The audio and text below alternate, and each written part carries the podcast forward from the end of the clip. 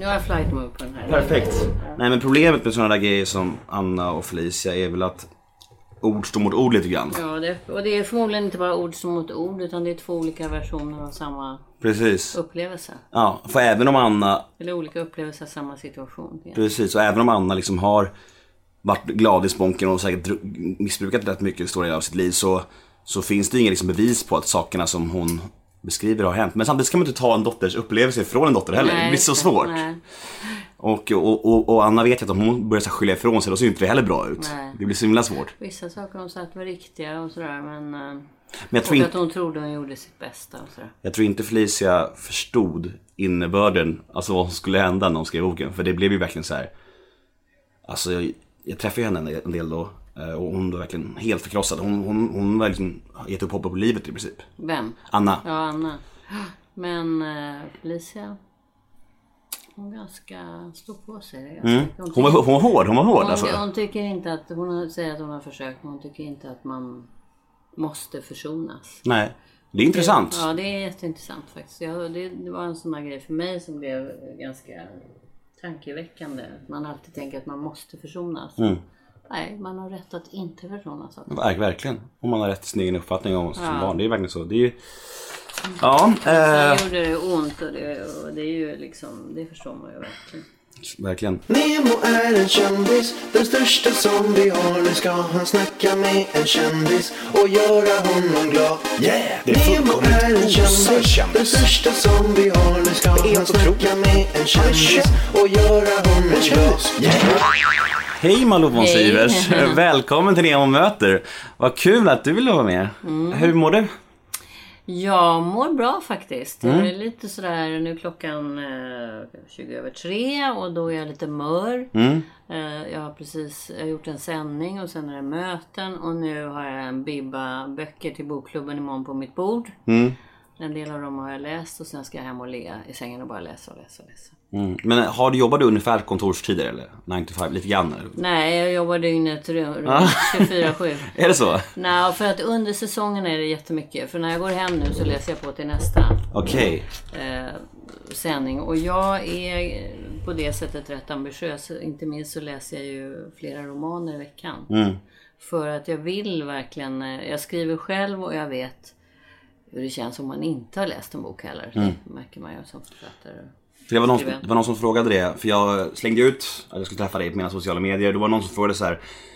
Hur mycket läser hon egentligen? För hon måste ju vara påläst med alla hon träffar. Det måste ju bli ett jävla läsande alltså. Det är jättemycket läsande och man hittar ju till slut en teknik för hur man ska läsa koncentrerat. Mm. Man får inte vara distraherad, man måste bara fokusera och läsa. Men om du ska intervjua, vi säger, vi tar ett exempel. Vi säger att du ska intervjua Alex och Sigge säger vi. Om Mm. eh, deras bok Tid. Som är den nya, nya, nyaste boken. Läser du hela boken då? Då läste jag hela boken, absolut. men är det, är, det, är det speciellt för dem eller gör du det med alla böcker? Jag försöker läsa så många böcker som möjligt och skulle jag inte hinna så läser jag en del av boken så att jag känner hur den här personen skriver och sen får jag hjälp. Jag har ju en fantastisk redaktion också. Eh, Men de flesta, jag har ambitionen att läsa de flesta och på hösten när det kommer så många böcker då har jag läst en del av dem under sommaren också. Så att en del har jag hunnit läsa. Okej. Eh, när jag kollar på dig på eh, morgnarna som jag ofta gör. Eh, jag tycker att du har ju lite av ett drömjobb. Det kan man ju säga. Det är ju, vi träffar massa roliga människor, intervjuar massa roliga människor. Det är, ju- det är ju fantastiskt liksom. Mm. Men vad tycker du är jo- jo- jobbigast och roligast med ditt yrke?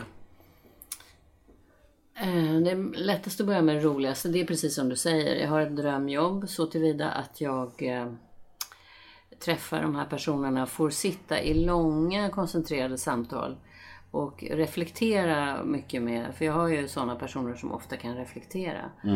Ehm, och det tycker jag är verkligen en ynnest att få göra det.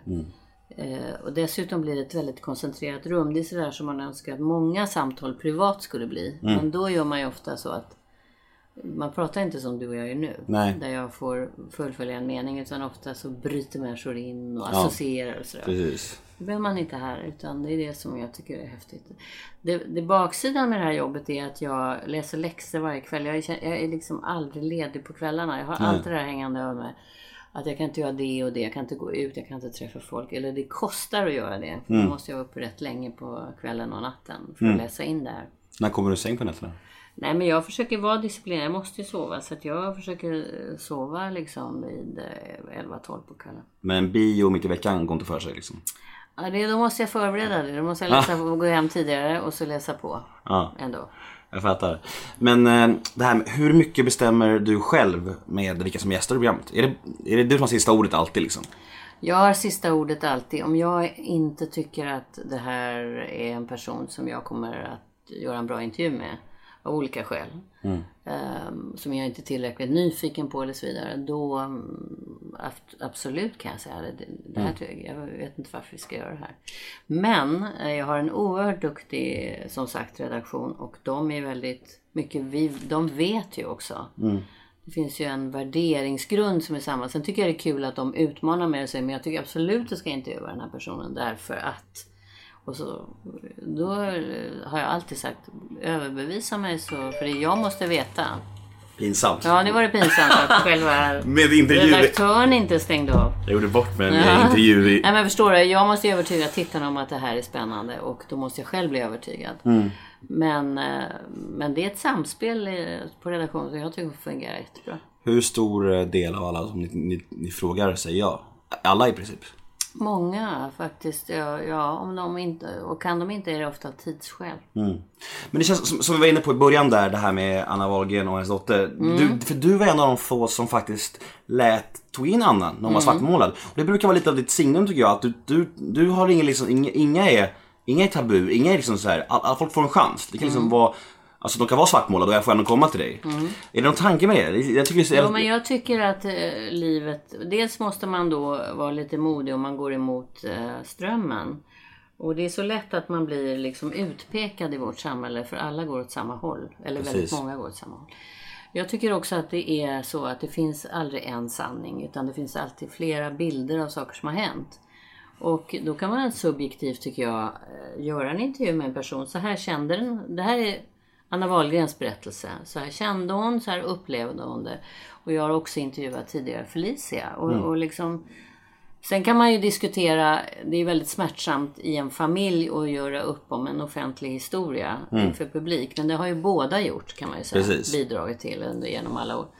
Men jag tycker att eh, jag har inga problem att låta de båda sidor komma till tals. Det tycker jag är väldigt spännande. Och det hedrar dig, tycker jag. Eh, men vad bör, man vad bör man tänka på då, särskilt när man eh, intervjuar? Om du ska lära mig, jag är ju relativt ny i det. Man ska stänga av sina telefoner, det, dels det. Men vad är viktigast tycker du när du intervjuar? Det viktigaste är att eh, inte titta ner så mycket i sitt papper på frågorna. Eh, utan ha funderat ut, eh, läsa in den här personen. Gå på sin nyfikenhet och lyssna på samtalet. Så att det blir ett samtal tycker jag. Alltså där, det är så roligt med eh, intervjuteknik att hjärnan jobbar ju då. Här blir det plötsligt ett spår som inte leder någonstans så måste man byta spår. Det man ofta ser, och i TV blir det så synligt, här kan man inte se hur du gör. Nej. Men i TV blir det så synligt att den här personen som ställer frågan, journalisten, inte lyssnar på svaret. Det Mm. Nej, sitter man hemma och ser. precis. Nej, Exakt. men varför frågar hon eller han inte det här? Utan är då på väg ner i sitt papper för att fullfölja någon slags frågebatteri. Precis. Så intressant att du säger det, för jag, för jag har, av egen erfarenhet har jag upplevt att mina podd, poddar har blivit bäst när jag inte ens kollar på det. När samtalet blir levande och man inte, inte ens har någon papper. För, för med vissa gäster, som med dig nu, då skulle det kunna vara så. För du har ju liksom, du har rutin av, av det här. Men om jag har en gäst som till exempel, vi säger vi säger eh, ja, Mikael Bindefeld kanske. Eh, då blir det väldigt mycket intervju rakt av. Men du, är- du är ju van vid det här så du, du skulle kunna hålla sig mer levande med dig tror jag. Men, men han var väldigt så här. jag frågade och han svarade. Och då är det inte så att han ställer en motfråga. Han svarar på frågorna liksom. Medan du ställer kanske sällan motfrågor. För det liksom, så det är enklare med dig tror jag. Sen är en annan sak som är spännande eh, som eh, väldigt få gör och det är att lå- låta Mikael Bindefeld fundera kanske och Mm. inte ställa en fråga direkt om det blir tyst. Nej, precis. Låta det hänga lite. För tystnad är ju väldigt talande. Men det är väl det som eh, gör Triumf, Kristoffer Triumf ganska bra. Att han, han, är, han låter det vara tyst. Och, och då blir det ofta så att automatiskt att de, hans intervjuobjekt öppnar sig väldigt mycket. För att de inte har något val. De bara, han är ju knappt tyst och de, då måste de ju öppna sig. Och det är ganska speciellt. Jag själv skulle nog inte palla det. För när det blir tyst tycker jag det är jättejobbigt. Då blir det obekvämt. Då måste du utmana dig själv. Ja, jag varför förstår. du tycker det är obekvämt. ja, För det, det är jättespännande. Jag hade Jag har haft flera gäster på senaste tiden där jag har låtit det vara tyst och i TV Mm. blir det nästan plågsamt och då kan det handla om några sekunder. Mm. Eller också blir det väldigt spännande varför det blir tyst. Du blir nästan aldrig obekväm. Jag har tänkt på det, jag kollar mycket på dig, även när det blir så dålig stämning som det har blivit med, med, med dig Dan. Så för dig blir det aldrig det. Du, Nej. du behåller ditt lugn och du visar aldrig någon slags agg. Jag skulle bli, nu har du jobbat med det här i, i alla år, men du behåller alltid lugn på något sätt. Det är din rutin bara, det har alltid varit så. Men jag försöker fundera när du ställer frågan om jag är så privat. Jag tror jag är mer osäker och kanske mer gör det här som du beskriver. Att man fyller i för att det inte ska bli dålig stämning och sådär. Ehm, så att det är nog någonting. Jag, jag är mycket säkrare i min studio än jag är utanför studion. Okej. Tryggare där. Det är liksom definierade roller. Jag lämnar mig själv helt och hållet. Jag sitter inte och funderar på om jag skulle intervjua dig, vad du tycker om mig. Eh, tycker du att jag ser ut si och så eller tror du att jag är en sån och sån person? Jag lämnar helt det. Jag vilar väldigt mycket i att jag är mycket mer intresserad av dig och fokuserad på dig. Och det har jag inte, jag vet inte hur det går till men så är det i alla fall. Och det är bara bra för mitt jobb. Absolut. Men vem, vem, eh, du har ju intervjuat så många människor. Vem skulle du säga var den knepigaste av alla? Som har varit jobbigast att intervjua? Men det finns personer som egentligen inte vill bli intervjuade men som är tvingade av olika sätt. Det kan vara eh, författare som är introverta människor som skriver fruktansvärt bra och har ett universum inom sig. Men att de tvingas ut i marknadsföring av sin bok märker man tydligt. det andra är ju sådana här, när jag jobbade på Nyhetsmorgon så var det de som vann på Triss. De ville egentligen bara, några ville bara vara där och skrapa för att vinna. Det var ett nödvändigt ont. Eh, och ville absolut inte prata. Och det tror jag var en gubbe som jag minns som bara sa, jag vill inte prata. Det, eller? ja, och det var liksom, jag försökte på sådär som man gör, som du säkert har sett och alla andra också. Man försöker hitta ett samtalsämne och så. Han blev bara störd för han kunde inte koncentrera sig på att han skulle skrapa. Han ville, jag har kommit hit för att skrapa och vinna pengar, jag vill inte prata. Ja. Var ett väldigt tydligt budskap. då. Och då blir ju det, om man då har varit med ett tag så tycker man att det blir lite roligt att någon gör liksom något som inte förväntas. Ja, ja, det blir ofta väldigt kul. När allt går så på rutin annars liksom. Men Per Morberg hade jag häromdagen. Och, Det såg jag. Ja. Det var rätt, det var rätt jobbigt alltså. Du tyckte det var jobbigt? Ja, jag satt mig i stolen och jag bara, fan jag vred mig lite. Ja. Och jag tycker det blev väldigt spännande. Ja. För plötsligt så kom det ju saker som inte var förväntade Ja. Ur honom. För att jag väntade ut vad han skulle säga. Så att han hann tänka klart. Ja. Men så, ja, Morberg var ju en som jag hade i top of my mind. Kul att du nämner det. Mm. Men sen även en gång när du hade bett ner var också lite, det var lite så här Mm. halv... Ja, det var lite jobbigt. Men sen så här, den här gången som redan blivit en modern klassiker, när du hade Fredrik Eklund. Ja. Alltså, det är ju, alltså det är ju väldigt, väldigt, Mm. det är väldigt komiskt. För de som inte vet det så, du intervjuade honom och han pratade engelska. Mm. Var det så att producenterna skrek i din snäcka han måste snacka svenska, eller hur, eller hur var det? Men bakgrunden som ju inte tittarna såg, det var ju att eh, då spelade han ju in det här programmet i, som han har blivit så känd för. Just det, Million Dollar Listing va? Ja, och eh, det var ju inte sänt då alls. Och han var ju alldeles i början av det här. Okej. Eh, och hela han, hans amerikanska film eller tv-bolag var med. Eh, film, studion alltså? Ja, tv-team. Och Okej. de hade frågat och han hade frågat om det var okej. Och jag skulle vara generös och sa det var okej men ni får inte ta vårt ljud utan ni får stå där och så får ni göra någonting i paus, reklambreaken. De brydde sig inte om det utan de filmade visade sig ändå. Vilket ju var helt emot reglerna. Och då började ju då Fredrik, det kanske de hade gjort upp, det har jag ingen aning om. Då började han ju prata i deras kamera på engelska till de amerikanska Okej. tittarna. Och det blev jag irriterad på och sa åt honom eh, gång på gång att det här är svenska. Men svenskarna kan väl engelska tror jag han sa. Ja, fast nu är det svensk TV, du kan inte prata i den amerikanska TV nu. Nej. Men där, där vart jag ändå irriterad. Ja, där blev jag irriterad till slut på honom. För då började jag tröttna när han inte liksom fångade upp det. Sen har vi ju... Eh, Sätts igen. ja, det har vi gjort. Försonats kan man säga. Och Det var ju liksom... Det var ingen stor grej, men det har vi gjort. Ja, intressant. Jag Eh, kommer ihåg en annan grej som var... Eh, som där jag också har försonats inför kamerorna. Och det var Stefan Sauk. Det var på Nyhetsmorgons tid. Han hade, skulle göra reklam för eh, Ham, Hamilton-filmen.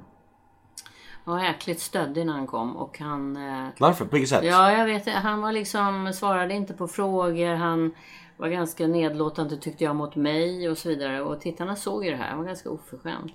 Och eh, jag tänkte då så här. Eh, till slut så fick jag nog, jag blev alldeles het om kinderna kommer jag ihåg att jag kände. Jag blev så arg på honom. För någonstans var det någon slags överenskommelse. Du kommer hit och får marknadsföra din film.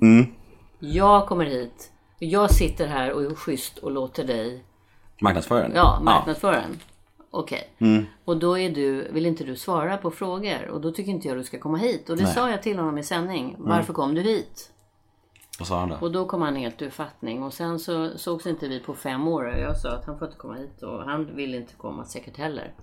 Men sen eh, så försonades vi inför kamerorna. Men var... du bjöd in honom eller var det Ja han som ursäkt absolut. innan? Och sen har han och jag pratat om det några gånger. Vad det var som hände. Vad var det som hände då? Nej men jag tror att eh, om jag minns rätt så var det så att han gillade inte den här marknadsföringsdelen. Nej. Han tyckte om att spela eh, in filmen. filmen, Ja. och vara skådespelare. Han tyckte inte om det. Det hade varit väldigt spännande att prata om, jag till honom.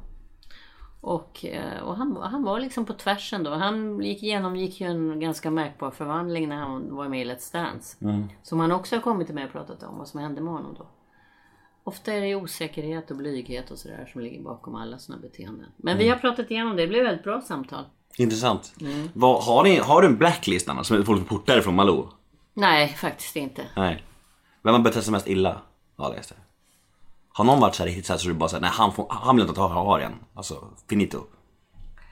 Har någon kommit packat? Nej men, nej, men du nämnde Kristoffer Triumf och han har ju bland annat varit en sån person som eh, sa i sändning, jag frågade honom, vi pratade om, det var en champagnelunch, vi pratade om droger och eh, om, eh, om beroenden och sådär. Jag kommer inte ihåg nu samtalet och då frågade jag honom och jag vet ju vad han har för bakgrund. Men jag tänkte att han skulle själv få berätta om det, jag ska inte lägga orden i hans mun. Och då var han sådär väldigt nedlåtande och sa att har ingen eh, redaktion som kan göra research på det här stället. Och du vet sådär. Och då kände jag bara, det var flera sådana grejer han gjorde. Och jag tror han var jätteosäker och jag kände att jag blev jävligt arg på honom för att han hade den attityden. För att man kan säga det på olika sätt så kan det bli ett spännande samtal att vi tycker olika. Precis. Men att göra på det här sättet. Och då tror jag han sa efteråt, eller skrev sen. Det där gick inte så bra hos Malou, det var jag gjorde bort mig. Tror jag att han skrev. Det blev inget bra för honom. Märkligt att du nämner det där för att eh, en sån som Kristoffer Triumf With all the respect, han jobbar ju ändå med att intervjua. Det är hans Mm. yrke liksom. Så han borde ju verkligen, han borde vara ett exemplariskt intervjuobjekt kan jag tycka. Mm. Jag hade honom i min podd. Han kom en kvart sent, Mm. eh, bad inte om ursäkt. Och sen så mitt i podden så säger han, är det klart att jag måste gå? Mm. Och då har inte han ens sagt innan att vi har en speciell tidslimit på oss. Säg, så håller han på. Jag blev helt paff. Jag bara, alltså eh, jag blev lite stressad. Jag bara, oj vad fan. Tappade, tappade, kom bort mig helt. Och sen efter sa jag till honom, jag bara, alltså vad, vad håller du på med? Vad fan, du jobbar ju med det här. Du, kan- du får ju säga innan att du bara har en viss tid i sådana fall. Du, kan, du kommer för sent och vill gå mitt i. Gjorde, gjorde jag något fel? Han bara, nej absolut inte, nej, nej. Men vi fick väl lite, lite bra i alla fall. Jag bara, eh. Så då bad de också, också om ursäkt några dagar senare. Nej, man får inte bli för... Man får inte växa sig över huvudet. Nej, viktigt. På något sätt. Man ska behålla sin ödmjukhet tycker jag och respekt för människor. Och det är så himla viktigt. För att man kan lätt bli bländad av ljuset. Ja, ja, absolut. Absolut. Eh, Du har ju haft med dig i programmet pratar ni ofta om missbruk och sånt, vilket jag tycker är jätteintressant. Jag eh, har föräldrar med erfarenhet av det och jag har själv en ganska så här, ja, ganska upp och ner kan man säga i sånt. Och just nu är jag, på 65 nyktra dagar nu. Det låter bra. Det är stort. Ja det är stort. Ja, jag att, förstår jag, vet, jag vet inte om du vet min bakgrund, och vet vad jag är. Men jag var med i en docksåpa för fem år sedan som heter Kungen av Tylösand. Som i princip formade mig till ja, missbrukare nästan kan man säga. Det blev så. Jag Det docksåporna idag är väldigt hetsande. Så här, var galna och efter, barturné efter. Jag, blev, jag, blev, jag fick problem liksom efter det. Och nu har jag 65 dagar, jättestort för mig. Och jag tänker att du har ofta med sådana i dina program. Så Johan Alander har jag sett till exempel. Hur är ditt förhållande själv till al- alkohol? Jag har väldigt stor respekt för människors eh, sår, svagheter och så. Eftersom jag själv...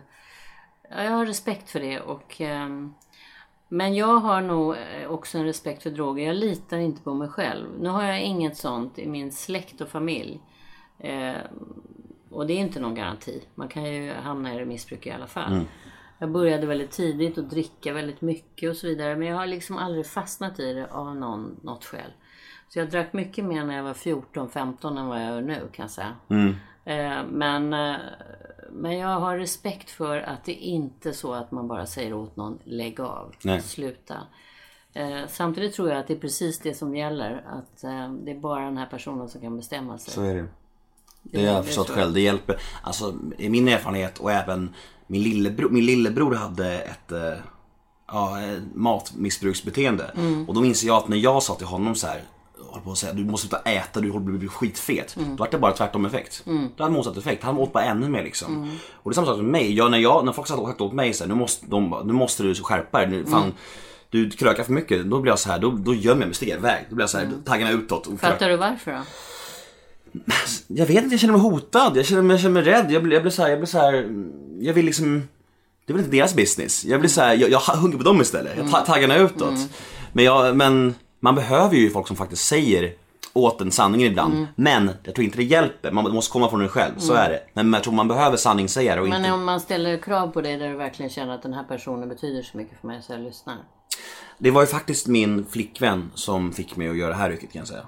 Hon sa så här, du, nu får du faktiskt, nu, nu räcker det. Nu, nu, nu, du, du bara ränner runt och ingen, ingen, allt är bara ka- kaos. Fan kom igen. Du ska ju festa för, du ska festa för att må bra, inte för att inte må dåligt. Sa hon. Det, jag bara tänkte så här, fan vad bra sagt. Dricka för att må bra, inte för att inte må dåligt. Nej men det är bra. Det, så har jag nog också tänkt. Jag skulle aldrig våga dricka om jag mår dåligt för då tror jag, vet jag inte var jag skulle hamna. Nej, för så vart det sista halvåret. Det vart så, det vart så att jag liksom så här, det var lite så här fly, fly vardagen, fly bort, bara liksom, inte orka ta tag i saker.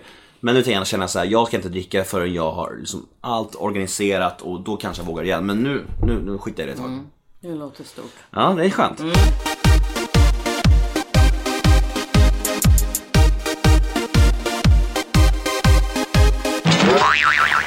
Du har jobbat i kommersiell TV många Absolut. år och Aftonbladet Expressen.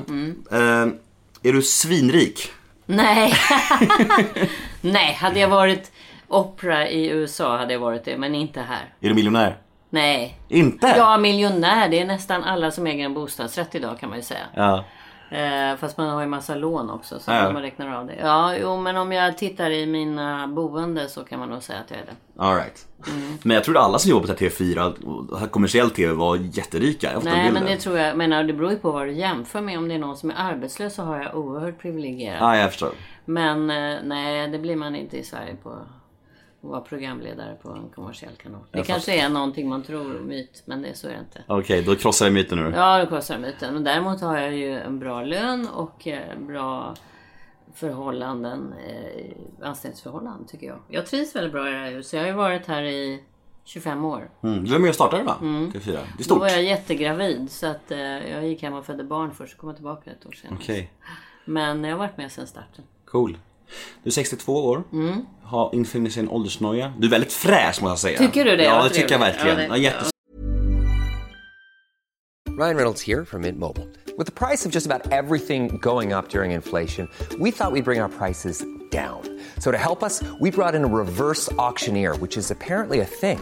Mint Mobile unlimited premium wireless. Ready to get 30, 30, bit to get 30, bit to get 20, 20, 20, bit to get 20, 20, bit to get 15, 15, 15, 15 just 15 bucks a month. So, Give it a try at mintmobile.com slash switch.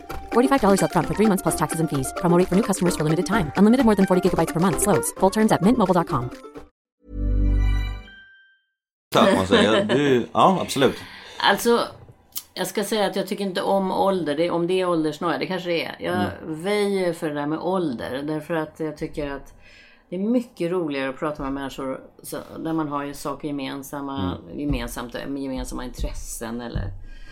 Och sen har jag försökt att tänka att är, alltså det bästa är ju när man parar erfarenhet med ung djärvhet eller du vet. När man parar ihop sig.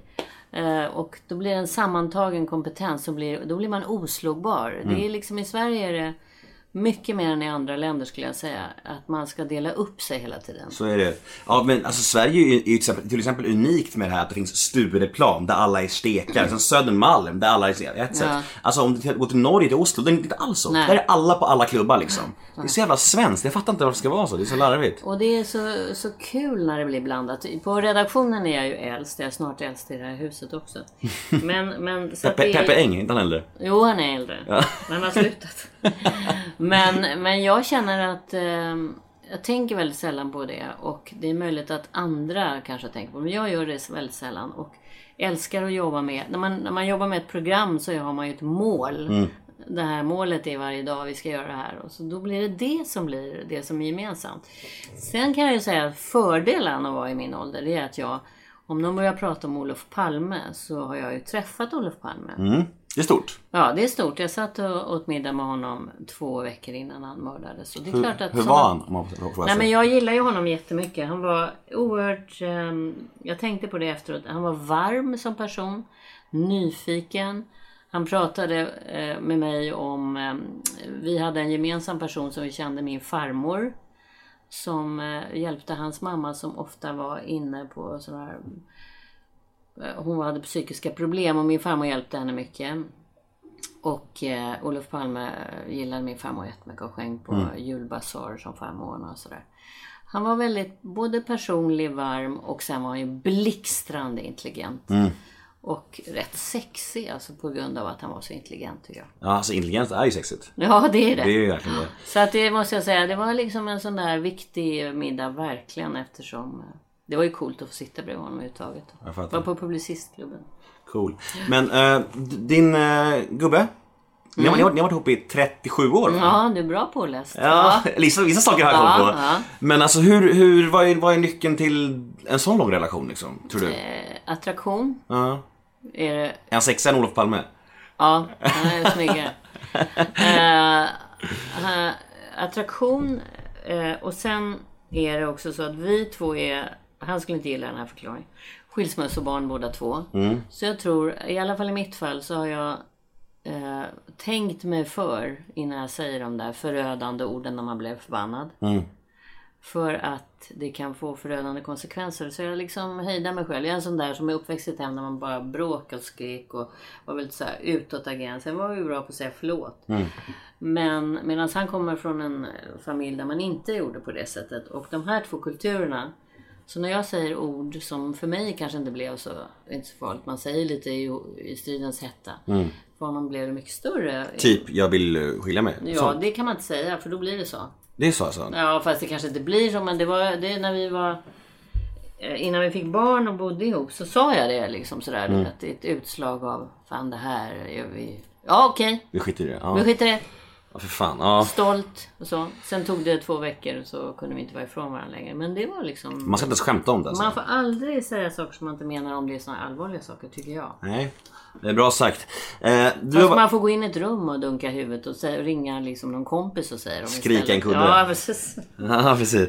Men eh, hur, alltså, du har varit off- offentlig människa så himla länge. Hur, hur förhåller du dig till ditt kändisskap? Tycker du att det bara är schysst eller, eller är det så pass du har vant dig så du bara inte ens bryr dig längre? Ja, det är en bra fråga för det, det kanske jag inte kan svara på själv. Men jag kan säga, jag var i Sarajevo i helgen. Mm. Det var väldigt coolt.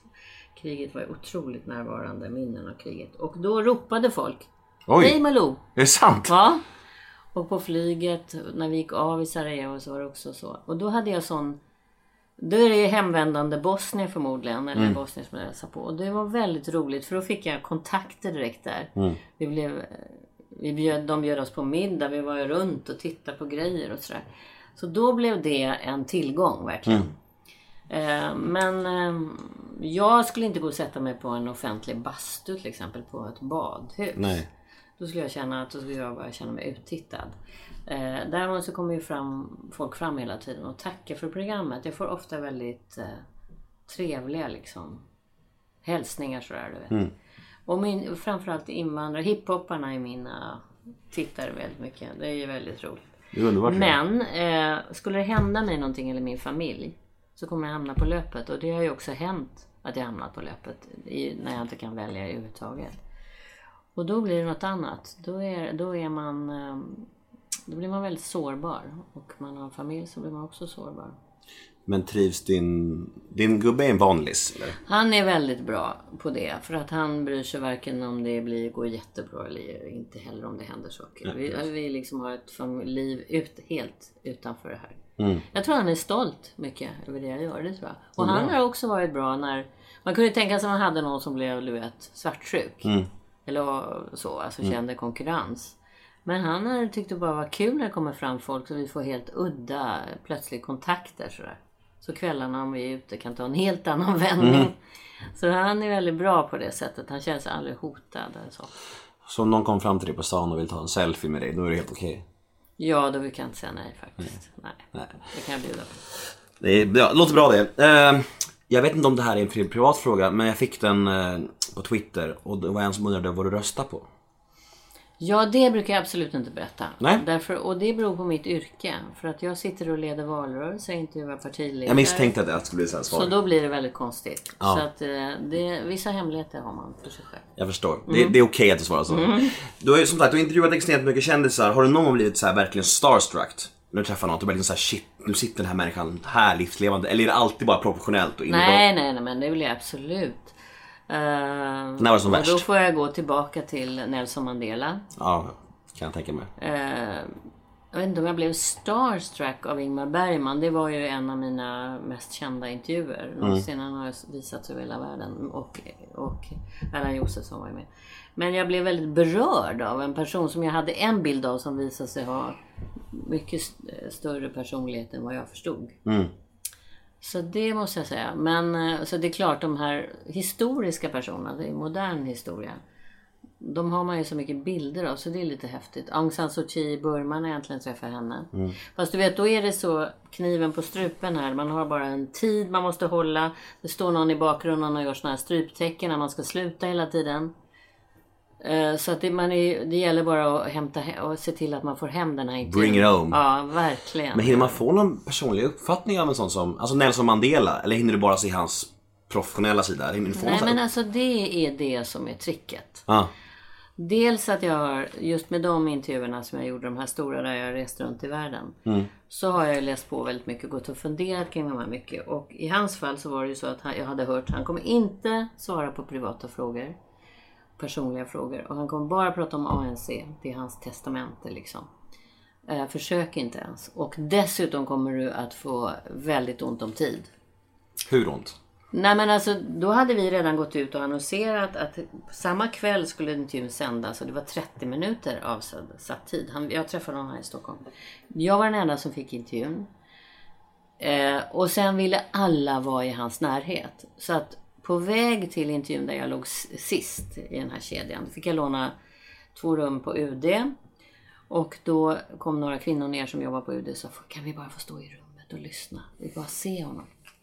Det var det. Sen kommer med Jan Eliasson och jag sa då till Jan Eliasson, snälla kan du, om han kommer in här, du kan väl försöka att ta honom efteråt. För jag har så ont om tid och det är en intervju som ska gå ikväll. Och han är resonabel. Sen så var Göran Persson med. Eh, han var då statsminister och han hade redan haft sina möten med Nelson Mandela. Men jag visste att han var på väg och det var jag lite orolig för för jag visste inte vad han skulle göra om Nelson Mandela kom in i rummet. Och sen satt kungen och drottningen åt lunch med Nelson Mandela och ville inte släppa honom, de som alltid håller tiden. De gjorde inte det, så allt var försenat. Ja, ja. Under tiden satt min producent som heter Katarina Malmer och satt och förhandlade med ANCs representant och sa vi måste ha 30 minuter. Nej, ni får 10. Och så höll de på där vet, och förhandla. Mitt i det skulle jag göra en intervju. Shit Och alltså. då kommer han, och då hade jag ju sån... Då kommer först Göran Persson och så säger jag till honom, du kan tänka dig att inte prata med honom nu för att jag behöver liksom den tid jag kan få. Han bara, grymta. Liksom så. så jag tänkte, han kommer ju inte att lyssna på det där. Men då visste jag ju, för jag hade ju sån här snäcka i örat och visste från min bildproducent som satt i en buss utanför att nu är han på väg. Men det visste ju inte Göran Persson då. Så att jag tänkte nu gäller det så viskade jag till min fotograf. Sätt igång kameran så att om det är så att Persson lägger kroppen för mig så ska det komma på film. Fan vad Och intressant så här är. satte vi fart då mot dörren för jag visste att han precis skulle öppna dörrarna och vi och Persson som är en väldigt intelligent och snabbläst person förstod också det. Men jag hann först. Och så krokade jag arm med Nelson Mandela och sådär. Så förde jag honom till stolen. Och då så går Göran Persson och gör sådana här tecken du vet i bakgrunden att jag ska sluta så han får tid att prata med honom. Då är det en sak som gäller och det var det jag tog upp i början. Eh, att aldrig titta ner i pappret. För det ögonblick som jag tappar ögonkontakten så skulle den här personen titta på klockan och sen är det över. Så det satt några här och förhandlade om tid. Göran Persson gick där bakom. folk. Var fullt där och jag måste bara försöka få det till en personlig intervju. Mm. Men det blev det. Fan vad intressant. Spännande Ja. och lärorikt. Ja, det bra, var det är bra för mig att höra. Men det var väldigt nervöst. Så det är ofta så. Mm. Att man hinner inte bli starstruck. Man är bara så fokuserad på Mm. Få hem det där. Ja, det är en konst alltså. Det är det verkligen. I det där stressade läget är det. Ja, där behövdes där, där kom din rutin på spel om man säger så. Ja, där kommer in den där direktsändningskänslan. Ja. Cool. Eh, men eh, du har gjort massa, kan du känna så här att du, eh, någonting du ångrar? Ångra är ju ett dåligt ord för man ska inte ångra saker. Men kan du säga att något projekt eller någon intervju, att du känner så här, fan det där var ju uselt, det, det ångrar jag eller det är liksom så här, det... Nej men man, ångrar, det är som du säger, det ska man inte göra. Men däremot kan man ju lära sig av misstag. Mm. Jag gjorde en usel intervju med Britney Spears till exempel. Berätta. Nej, men det var, ofta vill jag ju själv träffa personer, jag är nyfiken på en person. Men i det här fallet så var det ett skivbolag som ringde. Då var det här är länge sedan. Hon var stod på sin höjdpunkt och jag tror hon var 17-18 år. Hon var Mm. bara så stor. Och, eh, och då frågade han, ville ju ha en intervju med henne. Och jag bara kände att det var svårt att tacka nej till det. För hon gav inte så många intervjuer. Så vi, då hade jag lett en partiledardebatt här först på kvällen. Med Lennart Ekdal. Så skulle jag åka på morgonen tidigt och så landade jag i Miami och sen skulle man upp till ett sånt här hotell där hon satt och tog emot. Jetlaggad. Ja, utan det var sådär som jag nästan aldrig har gjort. Att man får liksom stå på rad från hela världen och så. Får gå in. Stressigt alltså. Ja. Jag hade egna fotografer som jag alltid hade. De fick inte ens komma in. Utan hon hade ju sina egna och hon ville vara i bild. Hon var inte van vid att det var en sån här tvåkameraintervju.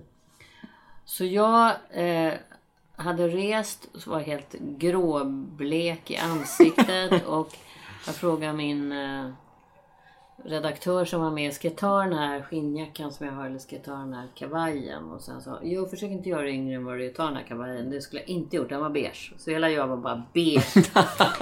och så hon satt i liksom så här jättevarmt ljus och de bara kammade henne, då hade hon långt hår och sådär.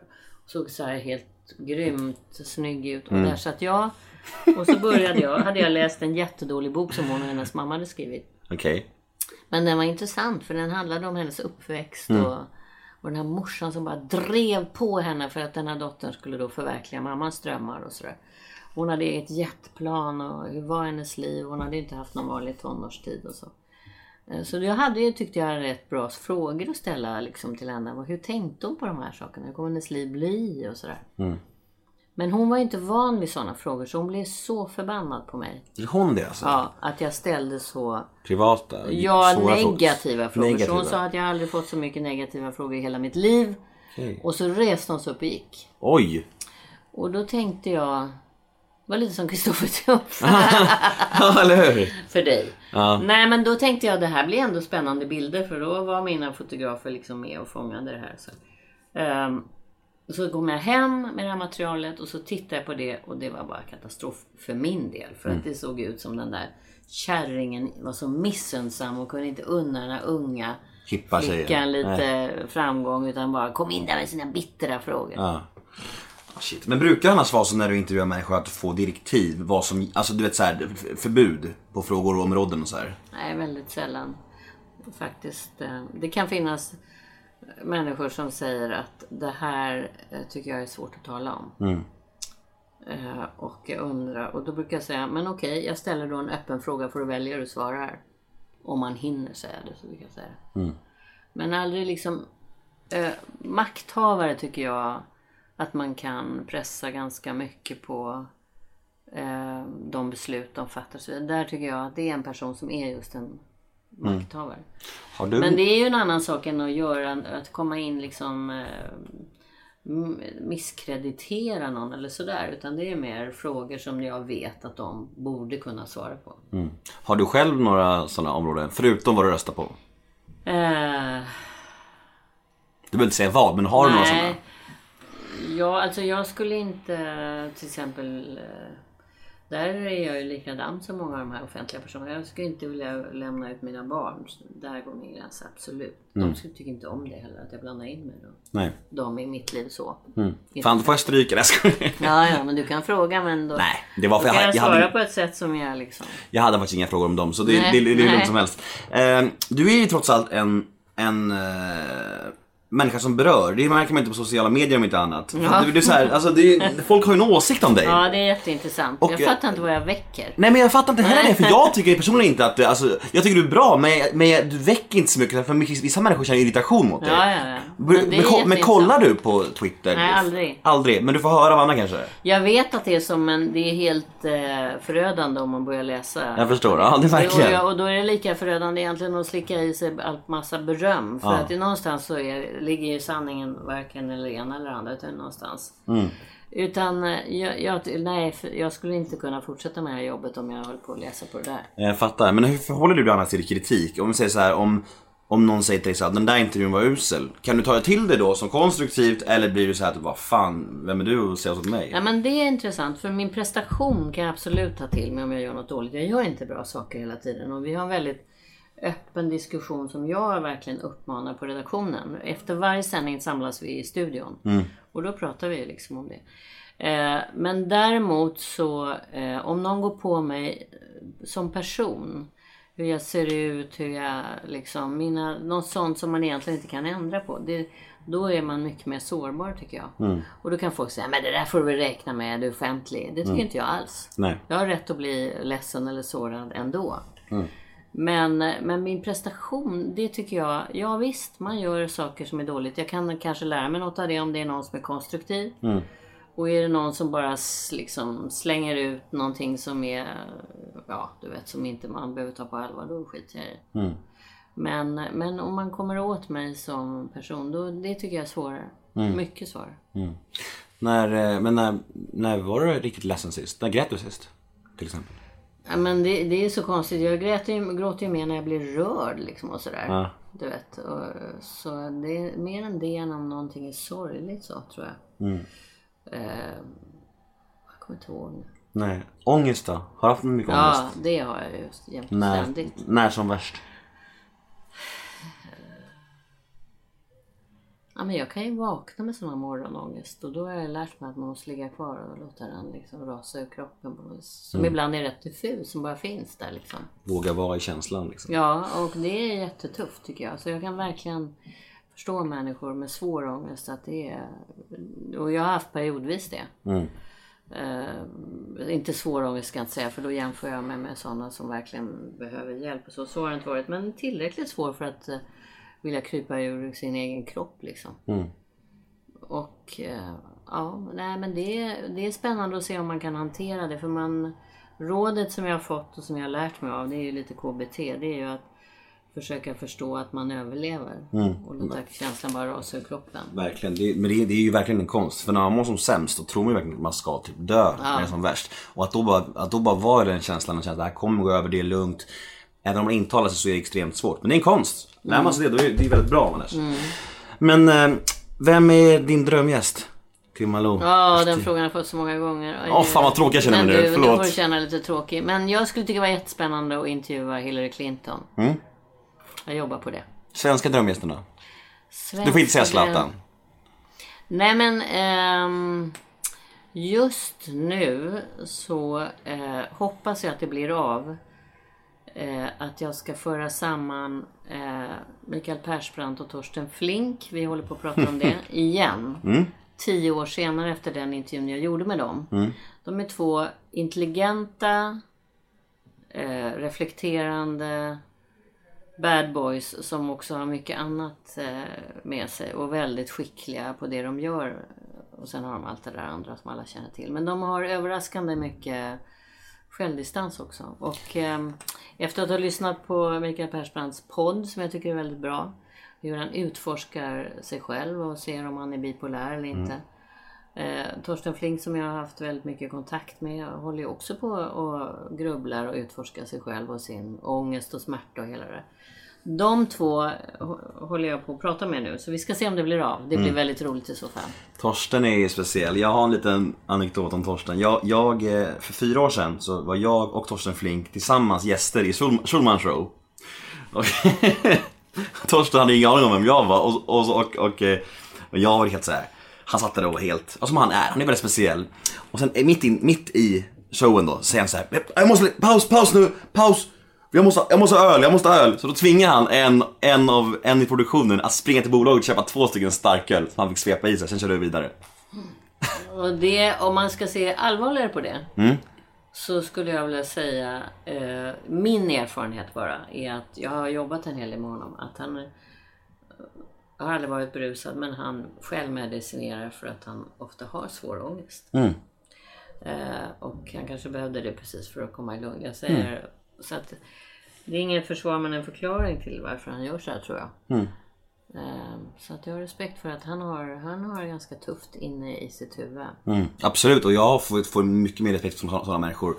Eftersom jag nu på senare år även har varit i sådana, inte exakt sådär, men liknande situationer. Liksom. Så man, så man, då får man ju mer respekt när man själv har varit i smeten också. Man får Sen är det ju så oerhört sorgligt med just honom att han kanske skulle vara den som var närmast att bli Ingmar Bergmans efterträdare på Dramaten. Men eh, klarar inte av framgången och eh, alla förväntningar som var. Och det är ju sorgligt. Så är det ju. Ehm, om man vill komma i kontakt med dig, du finns på Twitter och Instagram va? Vad heter du? Eh, ja, jag heter mitt namn. Malou Får Sivers. Ja. På Twitter och Ja, Instagram. ja. In och följ Malou och eh, jag tror jag är klar. Är du? Ja, jag tror vi har, Det var vi har, vi har hållit på i 45 minuter, det är lagom. det har vi, bra. Ehm, tack som fan för att du kom. Ja. Förlåt, nu svär jag. Tack så jättemycket. Det var Det jättetrevligt. var trevligt att träffa dig. Tycker det jag är skö- ett samtal. Jag tycker du skötte det bra. Det var det du skulle fråga. Får jag betyg? Ja, du får betyg.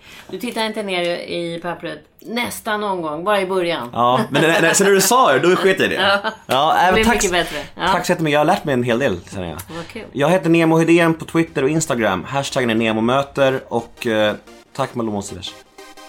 Hej då! Hej.